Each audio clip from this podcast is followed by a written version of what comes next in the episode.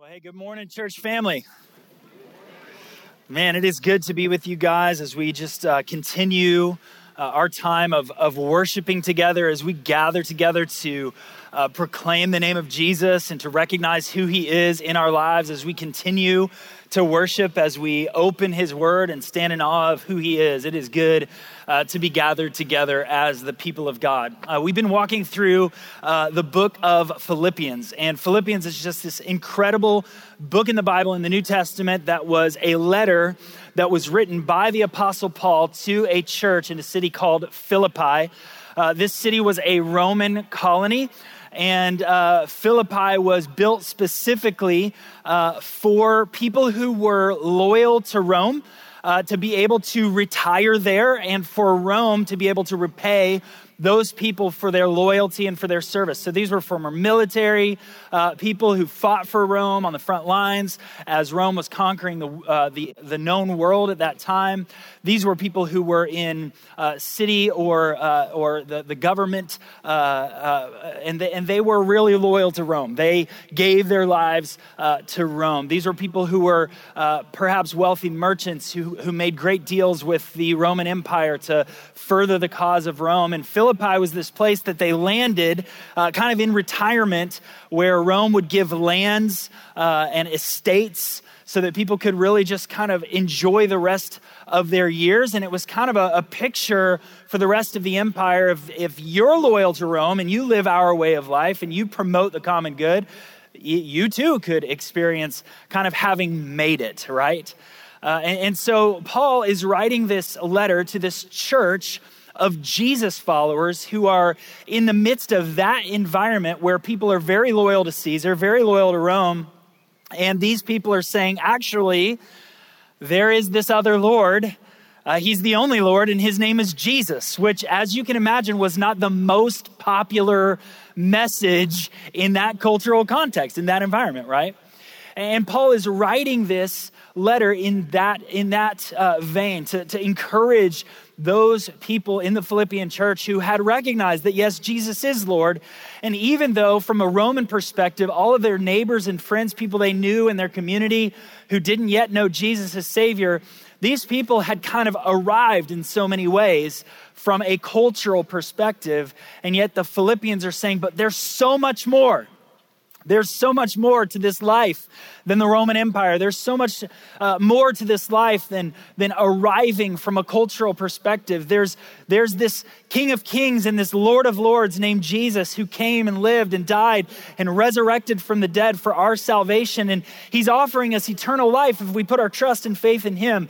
That is what the Philippians were called to, to preach and share and proclaim in the midst of a culture that said, Rome is enough for us. Rome is good enough. Caesar is good enough.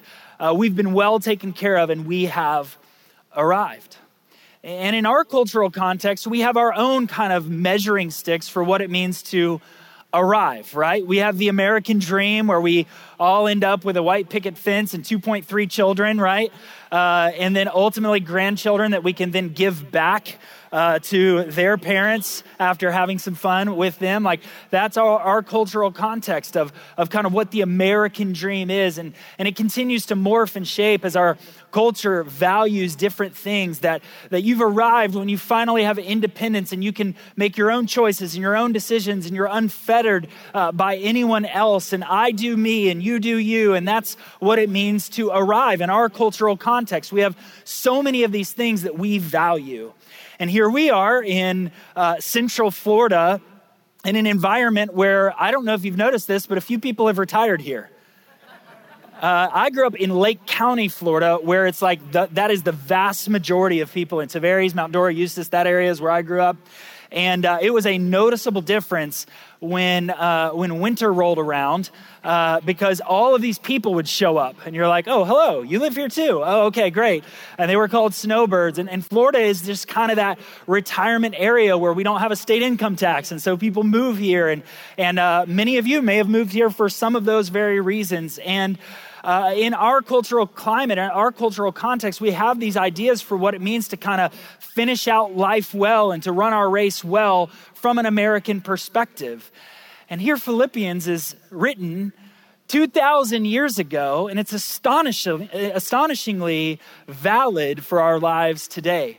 Because in the midst of our cultural climate, in the midst of the place where we live in Florida, which is a retirement area uh, in the United States where people at the end of their lives kind of settle down and enjoy their golden years, here we sit in this environment and we're saying, as followers of Jesus, there's more.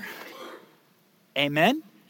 Okay, because I thought for a moment I was alone in this and I was going to feel very awkward for the next 30 minutes of, of all of our lives together, right? But there's so much more. There's so much more than the 2.3 kids or the white picket fence. There's so much more than the nest egg. There's so much more than the uh, 4% drawdown until we die. Like, there's so much more than the pursuits that we often are tangled up with in this daily life, all, all of our to do lists and our checklists and our, our, our hopes and our dreams. There's actually so much more than what we can accomplish here in this life with the breath that we've been given in our lungs. And that's what Paul is going to lead us into today as we walk into our passage together. If you were with us last week, you'll remember this, but just to set some context, for where we're at, Paul has really just kind of talked through his resume before he knew Jesus of, of what he had accomplished from his perspective. And for Paul, uh, he was a Roman citizen, but he was uh, Jewish. And for Paul, he had a resume that looked very Jewish. It looked like a lot of accomplishments uh, for what it was, uh, what it would have been like for a Jewish person to pursue religious achievement. He talked about, you know, being born an Israelite, being circumcised on the eighth day, being of the tribe of Benjamin, uh, having been educated as a Pharisee, zealous for the law. He had attained, uh, just from, from an outside perspective, this air of perfection, of adherence to the law. And he was so passionate and zealous for the law that when Jesus actually came and lived and died and resurrected, he viewed Jesus as a threat to God's ways or, or the way that, that had been established under Judaism at that time. And he was so zealous for that way that he ended up persecuting followers of Jesus.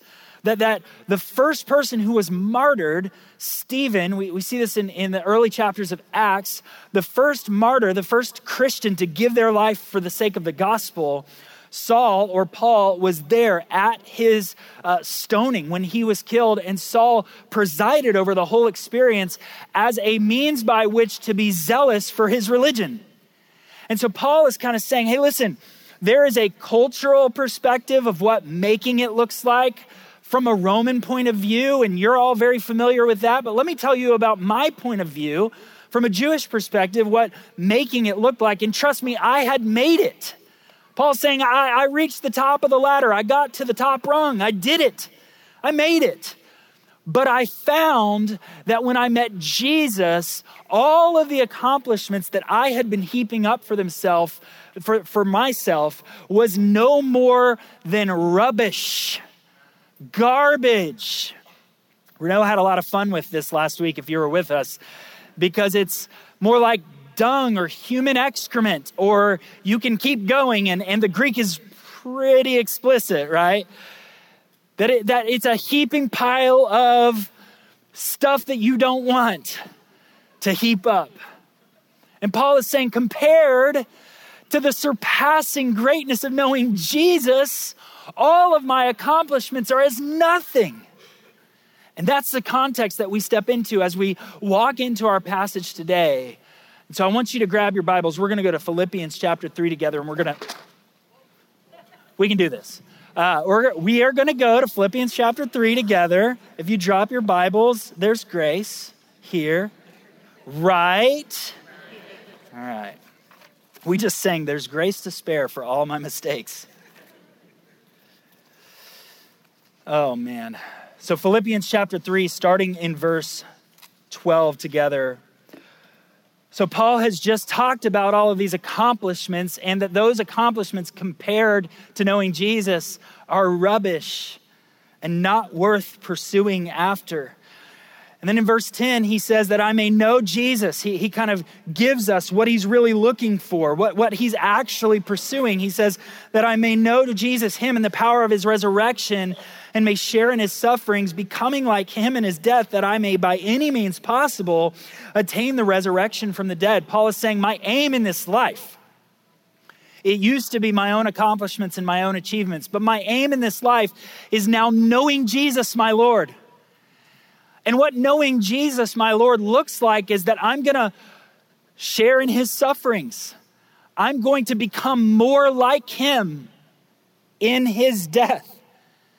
And in that journey of, of sharing with him on, on this planet his sufferings that he struggled through, that I am, I am tasting a, a little bit of those as I follow after Jesus and I live in a culture that is not uh, p- pointing people towards following Jesus, as I'm walking through the different sufferings and struggles that I walk through, that, that knowing Jesus becomes more real to me and I experience the resurrection life that Jesus died to give me, even while I'm here on what Renault affectionately calls planet death, right?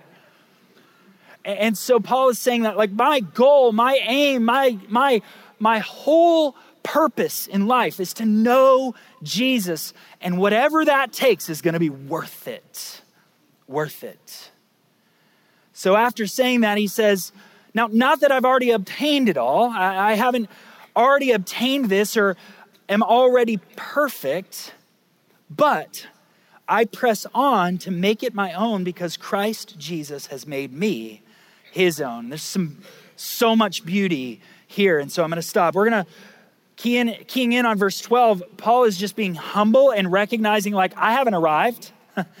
I thought I arrived in my former life when the pursuits were all about my accomplishments. But now that I recognize that my pursuit is about knowing Jesus, I recognize I haven't arrived. Did you know that we can spend lifetime after lifetime after lifetime after lifetime pursuing the knowledge of God, knowing Jesus more and more, and we will have only scratched the surface. There's nothing boring about knowing Jesus. He's, a, he's an unsearchable God that, that we can live our whole lives getting to know revelation after revelation after revelation from His Word and by His Spirit through prayer and through worship. We can have revelation upon revelation upon revelation, day in and day out, nonstop. We wouldn't stop to eat, we wouldn't stop to drink, we wouldn't stop to go to the bathroom. No college football games in the fall. Just knowing Jesus. That's what we're pursuing after. We're doing nothing else. And you know, we would not even scratch the surface. This life of following Jesus is not boring, folks. There's so much to it. And even Paul, the Apostle Paul, who, who was blinded by Jesus on the road to Damascus, who Jesus used him in great and mighty ways throughout his ministry. That they, Jesus used Paul to spread the good news of who he is to the entire Roman world, to the, to the Gentiles. Did, did Paul know Jesus? Yes. Front row, gold star. Did, did Paul know Jesus? Yes. But did he fully know Jesus? No, there's always more.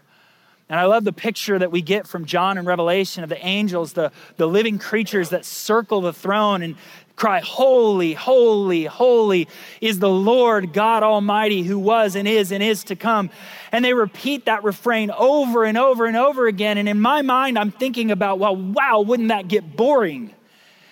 except for if you're constantly viewing and experiencing and encountering the infinite, omnipotent God of the universe, moment by moment by moment. I doubt I could get that many words out. You know what I'm saying? And so Paul is saying, I haven't already obtained, I, am not there yet. I want to know Jesus, but I want to know him more. And he continues, he said, I haven't already obtained this, and I'm not already perfect. And so he's kind of giving us this, these two dynamics of part of this is knowing Jesus, and another part of this is becoming like Jesus, is growing in our knowledge of him, but also growing in the way that we reflect him to the world, the way that, that, that we become more like our Lord. And Paul is saying, like, I still have a ways to go. I haven't arrived. I have not been made perfect yet. But I love this. Next, he gives us the reason why he's after this pursuit. He's saying, I'm not already perfect. And you might even think, before he gets to the reason, that the reason's gonna be something like, I'm pursuing after Jesus so that I'll get to salvation, I'll get to heaven, I'll get eternal life, I'll earn something from Jesus. But you see, that's not Christianity.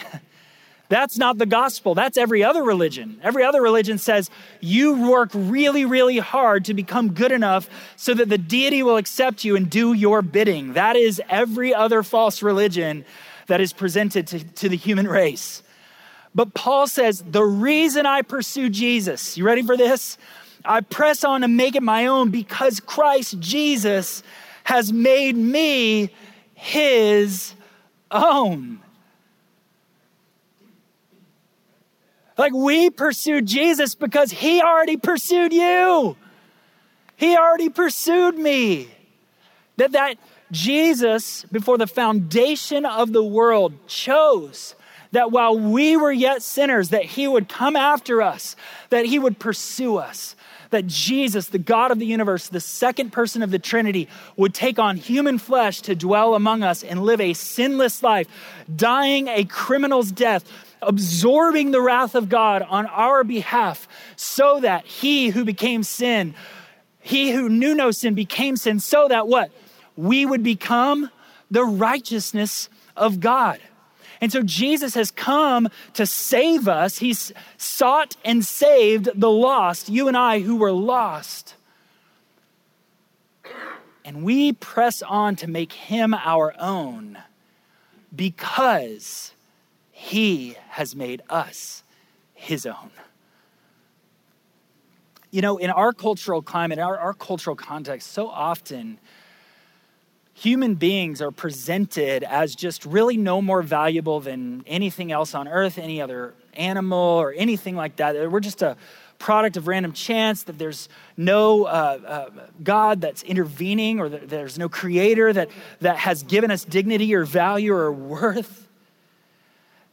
And so many people walk around with hopelessness of why am I living this life? Why am I here on planet Earth? People who struggle with maybe depression or anxiety or suicidal thoughts. Maybe some of us in here struggle with those things. And I want you to hear today that, that your value has been determined by the God who created you. And that when you rebelled against Him, He didn't discard you as a worthless creation but he pursued you to make you his own. Did you know that the value of an item is not determined by the seller? The value of an item is determined by the buyer. And Jesus determined your and my value at the price of his precious blood. And so Paul is saying, I, am pressing on to make Jesus my own because he already made me his own.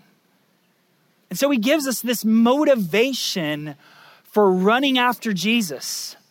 It's not for religious accomplishment, it's not to check a box, it's not it's not so that God will not be mad at you if you miss church or you forget to read your Bible or you struggle to pray. It's not any of those things. Paul's saying, I press on to make it my own because Christ Jesus has made me his own. Now, he uses these words press on because baked into this reality is that it's not easy, it's difficult to pursue Jesus. We live in a world where the, the current is moving against following Jesus. That if we just stand neutral, the current will sweep us away from Jesus. And so pursuing after Jesus is an up current pursuit. And Paul says, I press on. I press on to make it my own because Christ Jesus has made me his own. And he continues, he says, Brothers, I do not consider that I have made it my own. Again, I haven't arrived, but one thing I do, forgetting what is behind and pressing forward to what is ahead. I, forget what is behind and press forward to what is ahead. Why? Because as you pursue Jesus, as you press on, as you begin to run the race that is pursuing after Jesus, if you're looking backwards the whole time, that's not going to go very well for you, is it? And Paul had some things in his past that he was definitely ashamed of. In fact, Paul writes in, in elsewhere in the New Testament, I'm the chief of sinners. I'm the worst of the worst. I mean, before he knew Jesus, what was he doing? He was killing Christians, imprisoning Christians. He was an enemy of the gospel, an enemy of Christ. But he says in this moment, as I press on to Jesus, I've got to forget what's behind and press on towards what is ahead. And here in this space, I know, you know, as, as hundreds of us walk into one room together, I cannot fathom the amount of regret that we collectively have for things that we've done in our past. Just, just think about that for a moment. For however many, however many people are here and however many years we've lived, we cannot fathom the amount of collective regret and shame that could so easily be living in this room together. I, I know my regret. I look back on my former life before Christ ashamed. And what Paul says is, I've got to forget what is behind. And what he's saying to you and to me and to the Philippian church is that our past does not define us, but that our future in Jesus, our present with Jesus, is what defines us. He says, One thing I do, forgetting what is behind and straining forward to what lies ahead. I press on toward the goal for the prize of the upward call of God in Christ Jesus. See, Paul's saying there's, there's this goal and there's this prize. And it looks like knowing Jesus and it looks like living this life for Him and for His glory. That is my goal. That is my life. That's what I'm pressing on for. And in order to press on towards that, I can't be running like this because I don't know what I'm going to bump into. I know what I don't know what obstacles I'm going to face. I have to keep my eyes fixed on Jesus. Just as Eric read as we were worshiping this morning, that the author of Hebrews says that we have this race that's marked out for us and we've got to cast aside all the things that weigh us down and the things that entangle us. And what do we have to do? We have to fix our eyes on who? On Jesus, because he's the author and he's the finisher or the perfecter of our faith. And he has run the race before we run it. Just, just think about that for a moment. You and I were living in, you know, 2,000 years after Jesus came, lived, died, and resurrected. And the eyewitnesses wrote down things about his life so that we can look to Jesus and say, oh, that's what it means to run the race. And Paul is saying, we've got to press on towards this goal, this upward call of God in Christ Jesus. And it's not a sprint, it's a marathon. It's not something that we just try really, really, really hard at for like a few days and then throw in the towel. But it's something that carried along by the Holy Spirit who lives inside us when we put our trust and faith in Jesus, that the Spirit within us is drawing us to Christ every single day. The Spirit within us is growing us in Christ every single day. The Spirit within us is leading us and guiding us into all truth as we open up God's Word. The Spirit within us is empowering us to know God and to do ministry for God, to, to preach and share the gospel with our words and, and our actions. The Spirit within us is carrying along uh, our feeble bodies, our feeble reality as human beings who are in and of ourselves incapable of doing this life. The God of the universe, who has already run the race, sent us his Spirit, our paraclete, the Greek is our helper to help us run the race that is marked out for us. It is not about us being able to run fast, run hard, and win the prize. It's about the Spirit of God working within us, drawing us nearer to Jesus and towards our upward call of God in Christ. I love that word, upward call. That God's not calling us anywhere but up. He's drawing us towards Himself, He's drawing us nearer to Himself. Ultimately, our future is going to be found in Him for all of eternity in heaven. If our faith is placed in Jesus for salvation, the call of God on our lives is an upward call. And Paul gives us this visual of this race so that we will recognize that every single day that we live on this planet is an opportunity to move one step closer to the goal. That every day that you live, this life matters, it's valuable. For, for those of us who have been following Jesus for a long time, maybe you're here and maybe you're a little bit older and you've, you've kind of gotten to that stage of retirement.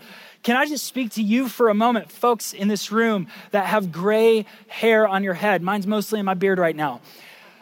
Got a little bit on the sides, but for those of you who are here and you've kind of you're towards the tail end of life, can I just tell you your life matters. Every day you live matters. You keep pursuing Jesus. You keep running after him. And if you're here today and you're very young, and you've got your whole life ahead of you and you don't know what you want to be when you grow up, right?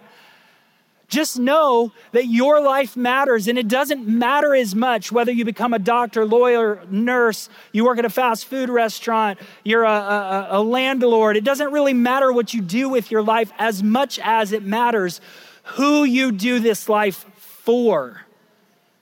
And if you're somewhere in the middle, listen, our lives have the opportunity to count for Jesus for eternity.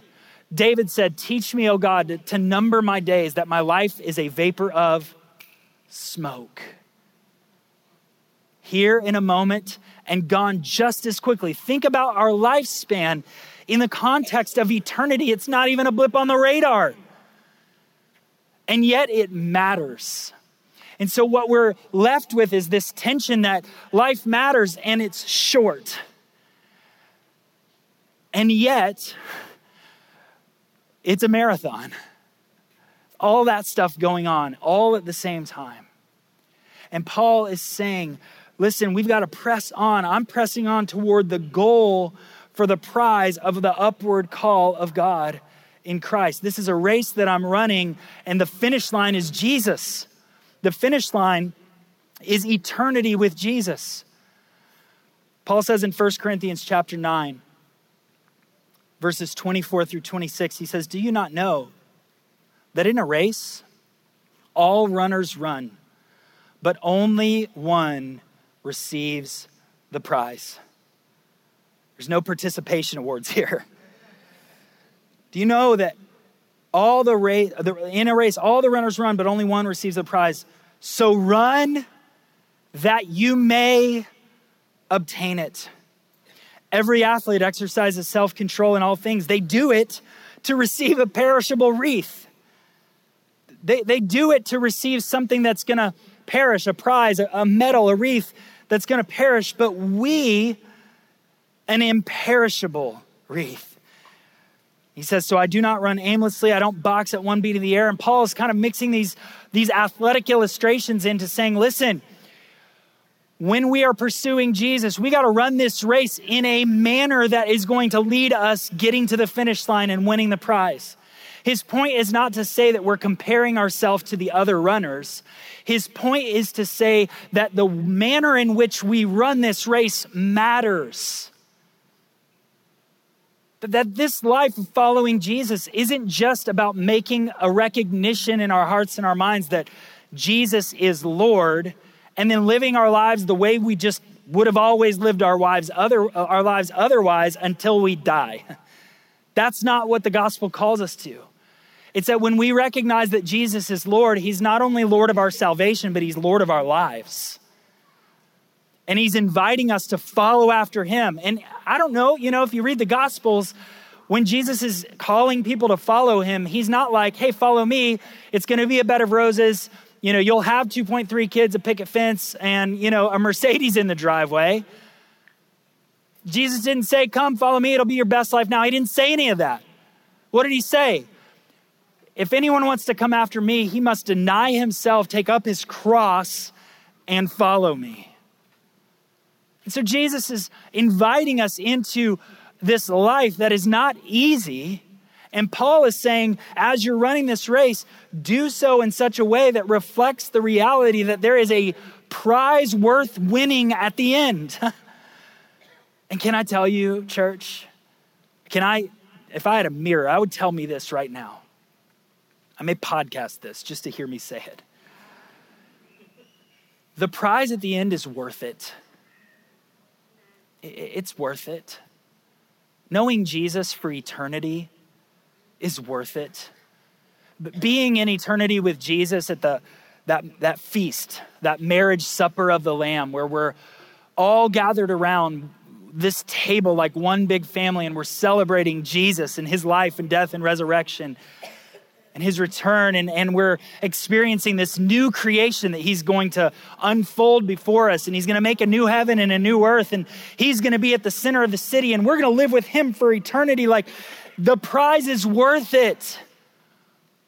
So run the race to win the prize. Don't throw in the towel. Don't give up. I used to run cross country in high school. I hated it. Hated it. Uh, we used to, every day, we practiced at like 3 p.m. in the heat of the day. Like, why? Why? And there was this uh, one course that we would run, and everyone dreaded this course. And um, it's in Mount Dora, um, one of the very few mountainous places in Florida, you know. And at the very end of the course, there was this huge hill, huge for Florida, okay? This huge hill that you would start to have to ascend up, and they called it Heartbreak Hill because you ran the hill just about the time where you were exhausted already. And if you got to the top of the hill, the rest of the race was just downhill to the finish line. It was great. But getting up that hill was so hard. And I remember running that race, and everything in my body would say to me, Quit. It is not worth it. You're not going to get first place anyway. Like, quit. You're not that athletic. Nobody cares what you do, you know? Your team's not going to win anyway. All those things are true, you know? But my body was saying, like, no, I don't want to do this. It's not worth it. I, I, I, would rather quit. I'd rather throw in the towel. Instead of running up this hill, I'd rather just walk. I'd rather just sit down, lay down, get some Gatorade, uh, anything, but run this hill. And what Paul is saying is we got to press on towards the goal that God has called us upward in Christ Jesus. And yes, it's going to be hard. Yes, it's going to be difficult, but it is going to be worth it. Worth it. Worth it. Paul says, you know what, what this ends up looking like in our lives is that we, we press on even in the midst of our difficulty. You know, James says it this way He says, Blessed is the man who remains steadfast under trial. And this life will be full of trial. This life will be full of difficulty. As Renault calls this planet death, it, he says that for a reason. Like, we're not promised ease in this life, but blessed is the man who remains steadfast under trial, for when he has stood the test, he will receive the crown of life which God has promised to those who love him. It's worth it to press on toward the goal because the crown of life that we receive, this eternal life that we receive, not by our works, not by our, our efforts, but because Jesus has made us his own, we respond to Jesus and we pursue after Jesus and we run the race for Jesus because he is our prize. And at the end of life, this eternal life that we have is not just about like, oh, I'm going to get a mansion in heaven someday and I'm going to drink sweet tea on the porch in my rocking chair. No. No that this crown of life that we're given is a life with Jesus, where we're going to know Jesus more intimately than we've ever known him. And we're going to spend eternity with him in this new heaven and this new earth. And it will be full of purpose and beauty and wonder and awe, and we can't even fathom it all. Scripture gives us hints here and there, and it's more beautiful than our eyes can even envision, our, our mind's eye can even imagine. And the crown that we get, we end up laying at the feet of Jesus anyway, because it is Him who is worthy of all blessing and honor and glory and power and wisdom and strength. It's Him. He is the prize. And, and I'm saying this to myself as much as I'm saying this to any of us. What is it in this life that you are chasing after that you find more valuable than Him? And, and be honest with yourself. Joel, be honest with yourself. What do I look at in this life that I find more valuable than Jesus? Because 100 years from now, I promise we will all have a very different perspective. So why not start today? And Paul kind of goes there next. He says this in verse 15 like, let those of us who are mature think this way. Like, let's have a mindset that is with the eternal perspective of this life that Jesus is inviting us into. If you're mature, you're going to think about life with an eternal perspective. That's what Paul is saying. And he's saying, look, if any way you think otherwise, if in anything you think otherwise, God will reveal that to you also. He's saying, like, look, we don't immediately step into maturity or this, this eternal perspective right when we begin to follow Jesus, or it, it, he's saying it's, it's just not natural to think about life this way. It's so much more natural for us to think about this life naturally, right? What am I going to do today? Is it trash day or recycling day? Who knows, you know? What's on my to do list? Oh, the dishes are still in the sink. And oh, I got to get the kids out the door. Oh, man, my boss, I've got that stupid meeting today. Like, that is what we deal with on a daily basis. But there's something more that transcends it all and informs recycling day, trash day, and our meetings with our boss. What Paul is saying is as we mature, we begin to think with this mind that frames our temporary life, this life we live, with an eternal perspective. And Paul says, and if you think otherwise, God's going to reveal it to you in time. And then he says, only let us hold true to what we have attained. See, as Jesus makes himself more beautiful in our eyes. It, it creates in us a desire to pursue him more. As we pursue him more, we desire to pursue him more. As we pursue him more, because we desire to pursue him more, because we started to pursue him when we saw the value of who he is, we start to become more like Jesus. As people encounter us and interact with us over time, we start to look more and more like Jesus. Now, we may struggle in some new ways. We may, you know, it's not all up and to the right. Sometimes there's a little, little bit of step to the left, step to the right. There's different parts of our journey. If you've ever read the book Pilgrim's Progress, it's a beautiful picture of what that looks like. This journey of becoming more like Jesus, of maturing, of growing, and holding to what we've attained, it's, it's, a, it's a real journey. It's a real it's a trip, you know?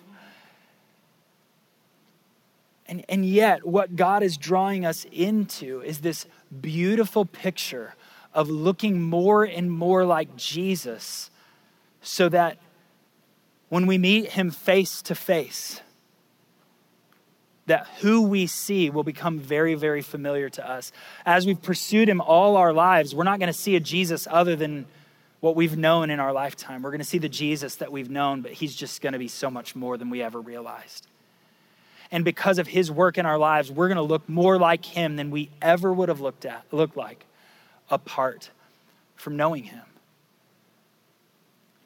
And so today, wherever you sit in your faith journey, whether you're still kind of figuring out this whole Jesus thing, you're still trying to figure out what does the Bible say, you're still trying to kind of wrestle with a lot of those things, I want to say welcome to the race to you. Join us. We're pursuing after Jesus. If you're here and you're like, I'm not sure I know Jesus, we want to invite you to know him. He's more glorious than you can imagine or than I can imagine.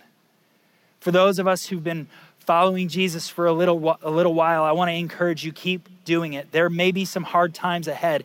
It's okay. He's worth it. And for those of us who've been following Jesus for so long, we don't even remember the time that we didn't follow Jesus. I want to say, don't give up. Life is not over.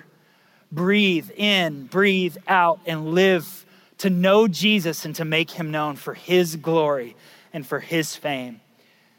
One day, 100 years from now, we're all going to see him face to face. Let's live our lives today with that in mind. Amen.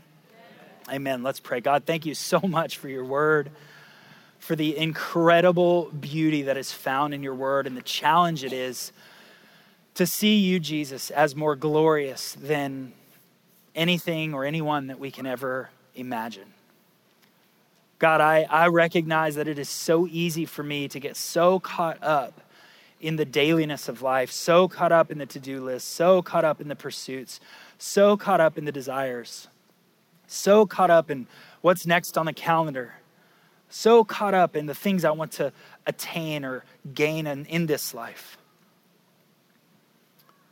And Jesus, you're calling me and you're calling all of us to recognize your value and your worth that far exceeds and surpasses anything we can see in this life, anything we can experience in this life. And we pray that you would help us to see it. This race that you've marked out for us is worth running because you are at the end of it and that you are the prize. Thank you for your Holy Spirit that indwells us, our helper who helps us run towards you. I pray that by the Spirit of God working within, within us, each one of us today would recognize what it may be that is distracting us or impairing us from following after you. And help us, Jesus, to lay those things down because you are of far more value and worth. And God, I pray if there is anyone that is here today that does not yet know you, Jesus, you would draw each person to yourself so that they would experience your salvation, join the race, and have you and an eternal life with you as the prize. We glorify you today. We honor you today. We thank you for who you are today, Jesus. And it is in your name that we pray.